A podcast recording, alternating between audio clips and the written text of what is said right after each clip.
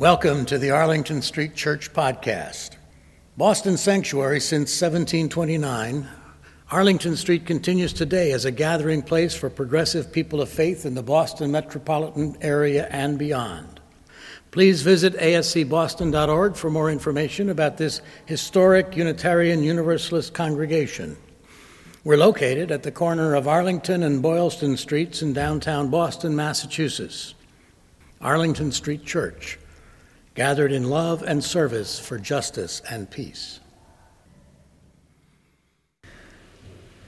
On January 15th, Captain Sully Sullenberger and his crew of four landed U.S. Airways Flight 1549 on the Hudson River, preserving the lives of all 155 passengers and crew. A miracle, a mystery. The Week ran an article called Flight 1549's Charmed Passenger. Marianne Bruce, it reported, may have been the only passenger aboard who wasn't terrified.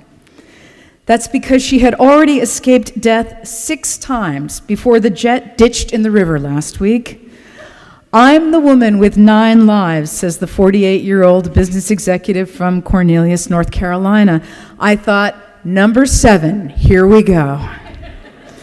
An inveterate traveler, Marianne Bruce was in Hawaii when a tsunami hit and in California during an earthquake. She's flown through a hurricane and survived an avalanche while skiing in Colorado. She was in the World Trade Center when it was first attacked by a terrorist truck bomb in 1993 and witnessed the Twin Towers destruction on September 11, 2001, while aboard a flight from Charlotte to Boston. Of Flight 1549, she says, It never dawned on me that I wasn't getting off that plane. Her relatives call her a jinx, but she interprets she interprets all her close calls differently. I think I'm a good luck charm. Nor will she let the latest disaster discourage her from resuming her travels. I'm the type that just figures you've got to get back on the horse. She says, You never think it's going to happen again? You got to live life, and I don't want to live life being afraid. I pray that Marianne Bruce has more than nine lives. At the rate she's going, with only two remaining, she just might make it to a half life. I'm captivated by stories of people who were in the wrong place at the wrong time, but somehow escaped with their lives and a new perspective from which they experience their experience as having been in the right place at the right time. The very first story that got me going on this JAG was told by my friend Anita, who, as a young girl, was trying her best to keep quiet during her infant baby brother's nap. Her parents, too, had fallen asleep.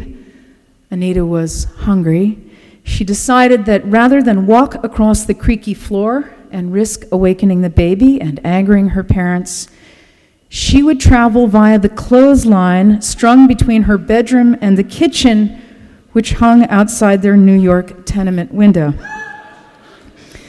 Anita had watched her mother put out the wash dozens of times. She knew exactly what she was doing. Things were going brilliantly, actually, after she had let herself out the window and walked her hands across hand over hand, making the pulley propel the line forward and move her toward the kitchen. The hitch came when she reached dead center and her weight was too much for the pulley. She hung suspended over the concrete courtyard, did I save, five stories below. She remembers taking one hand off the rope and blowing on it as she had holding on with the other, gotten a little hot and a little rope burned, then the other. and finally, her arms were just too tired and she let go. Obviously, she lived to tell the story, though it was touch and go for a long time. This was in the olden days before magnetic resonance imaging. Doctors actually performed surgery to have a look inside to see what was broken or otherwise not as it should be. Her scars are amazing. When she finally returned to her neighborhood, there were those who couldn't believe that she had survived the fall. She distinctly remembers one elderly woman speaking to her very soberly, a kind of mixed warning and blessing. God, she said, must have saved you for something. Survivors often describe this urgent sense of needing to divine a higher purpose for their lives.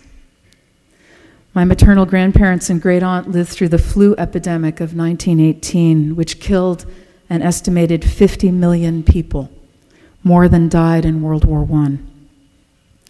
They talked about it often, always with a mixed sense of grief and wonder.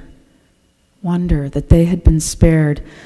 I felt it, I feel it, perhaps some of you do too, about having escaped dying with AIDS. Second and third generation survivors of all manner of death defying lives also have reason to pause and reflect, and that probably includes every one of us. There's something called survivor's guilt, but from a spiritual perspective, I am more compelled by what we might call survivor's divine directive. The sense that we are called to do with our lives something much greater than our small plan, something that fits into a higher order whether or not it's true.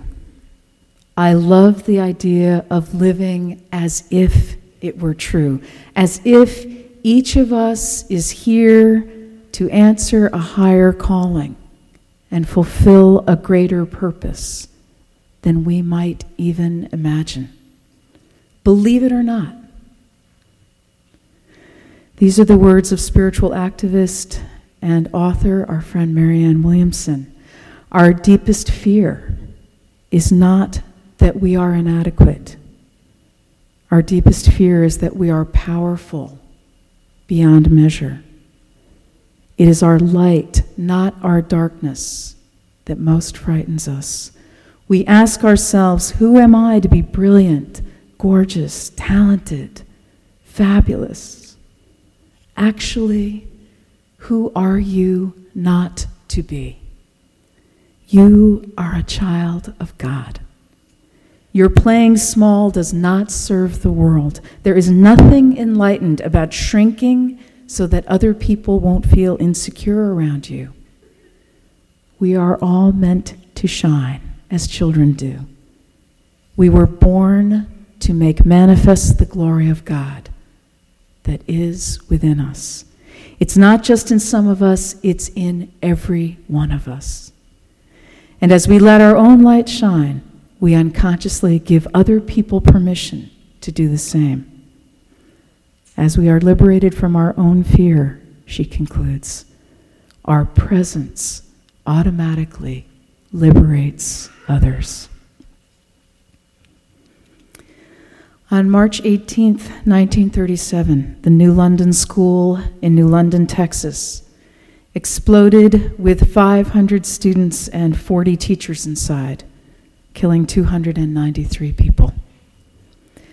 One little girl stayed home sick that day. Her teacher and every one of her classmates, her entire class, vanished. I wouldn't have known anything about this tragedy except that that little girl grew up, and more than 60 years later, her daughter was working with me on the morning of September 11th, 2001. With all of us, my coworker followed the stories of those who had been saved by some extraordinary coincidence. And from her unique perspective, she wondered who would be telling the stories as her mother, and then as she and her siblings tell their story to this day. Why was her mother spared? It's not ours to know. Why some are saved and some are not is a mystery. The fruitful reflection on why we have lived to see this day, why each one of us is here today, is one we can only answer with our lives. Educator and author Parker Palmer said, Let your life speak. Our friend, singer, and songwriter Cris Williamson is writing a memoir. Here's a sneak preview, just one story. Cris writes Dad had been shot in the head in the war, shot by a German soldier with a machine gun.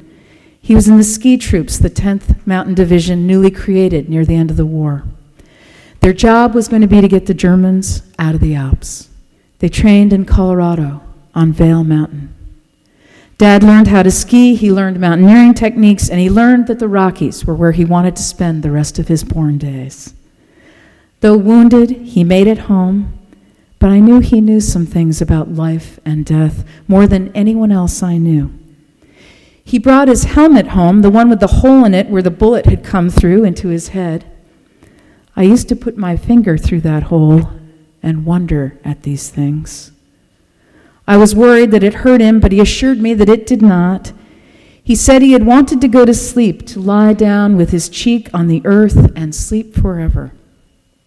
A buddy picked him up and piggybacked him off that mountain and into a field hospital, saving Dad's life and thereby engendering mine. Years later, she continues that man, Stan Jones, and my dad stood in the back of the drinking gourd, a folk club on Union Street in San Francisco where I was playing. And I had a huge telescoping moment where I realized that I wouldn't be on that stage at that moment if that man hadn't saved my dad's life. Three lives intertwined. Later, I wrote him a letter thanking him for that act. I would not be here today if not for the retrieval of my father that day on a battlefield far away. There were many instances in my life where I learned again and again about the interconnectedness of things. These things quicken a spirit already furthered by living amidst such overwhelming evidence that the mystery is alive and afoot. Cris's album, The Changer and the Changed, is one of the best selling independent releases ever produced. In the extraordinary way that only music can change us, that album changed me and so many of you, I know. And if you don't know the album, you want to hear it because I suspect that it will change you too. And so we are changed by Chris, by her dad, by Stan Jones. Keep going. And so the web is woven. And so we take our rightful place in it with a choice about living as if living matters. My spiritual companions, I invite you to reflect on the trajectory of the lives of these survivors. Those who escaped both World War I and the flu epidemic, those who lived to tell the tale of the New London school explosion and World War II, my friend Anita after a five story fall, those who survived the plague of AIDS and the 9 11 attacks, and Marianne Bruce and all the passengers and crew of Flight 1549. How absolutely extraordinary, really, that we arrived alive this morning. All of which is to say that I invite you to join me in reflecting on our lives, all of us who have lived to tell the story, as if we were saved for something. That, that amazing saving grace is up to us. I'm thinking of the words with which I love to close a memorial service benediction, a blessing, and a call to life for the living. May this person's death, I like to say, recall us to our own destiny and strengthen us in our devotion to those who remain with us. As we by times think of them and think what more they might have become, May we think of ourselves and choose to live the kind of lives they would have wished us to live. So may their life be an eternal influence upon those whom they did not linger here to meet. Amen. To life.